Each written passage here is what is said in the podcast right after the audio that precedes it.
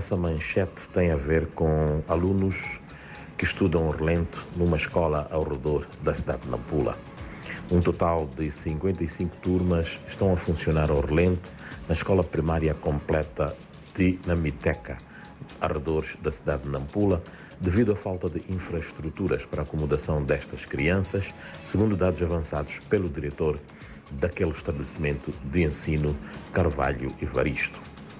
De acordo com a fonte, uh, constitui, a escola constituiu este ano uh, cerca de 82 turmas, sendo que apenas 27 é que funcionam em salas convencionais e as restantes em condições improvisadas, agora com dificuldades devido à chuva que vem caindo quase todos os dias. Outro título: Cemitério uh, de Intola, lixo ameaça fazer desaparecer campas. A transformação do cemitério de Intola, no bairro de Mutauanha, aqui em Nampula, em local de depósito primário de resíduos sólidos, ato praticado pela comunidade que vive nas redondezas, que se aproveita da falta de vedação daquele local, está a ameaçar fazer desaparecer alguns túmulos. Governo abre mais furos de captação de água para Pemba. O governo, com recursos uh, dos fundos do Banco Mundial, está a reabilitar o sistema de captação de distribuição de água na cidade de Pemba, em Cabo Delgado, através da construção de 20 novos furos subterrâneos, para além de outras obras complementares para incrementar os volumes do provimento deste precioso líquido aos munícipes novas estações meteorológicas em Sofala, três novas estações meteorológicas automáticas serão instaladas ainda este ano em igual número de distritos da província de Sofala, segundo deu a conhecer o delegado do Instituto Nacional de Meteorologia naquela região do país.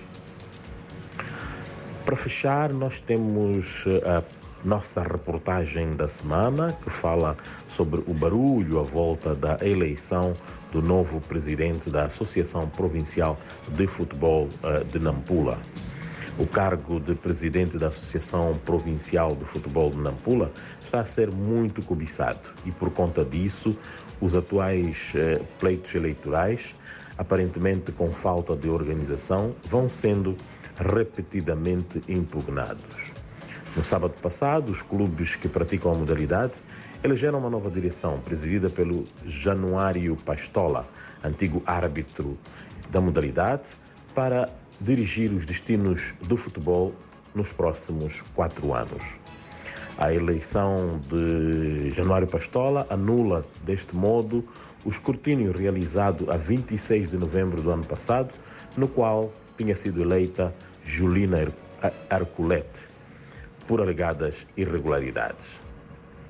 Embora Pastola tenha vencido seu adversário Antônio Alfina com 18 votos contra 4, eh, este, este que concorria para a sua própria sucessão, corre o risco de ver também este pleito anulado.